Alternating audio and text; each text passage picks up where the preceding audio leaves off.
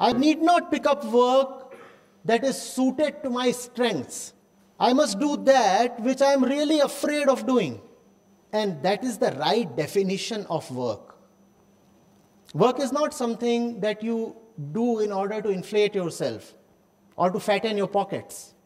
Work is something you engage in in order to challenge yourself, reduce yourself, beat yourself, ground yourself to dust. That's the right definition of work. And every young person who is about to choose a career, decide on work in life, must keep this in mind, my humble advice. See what is it that really troubles you. Really, really. And then work should be the medicine for your trouble. That's the way you must choose work.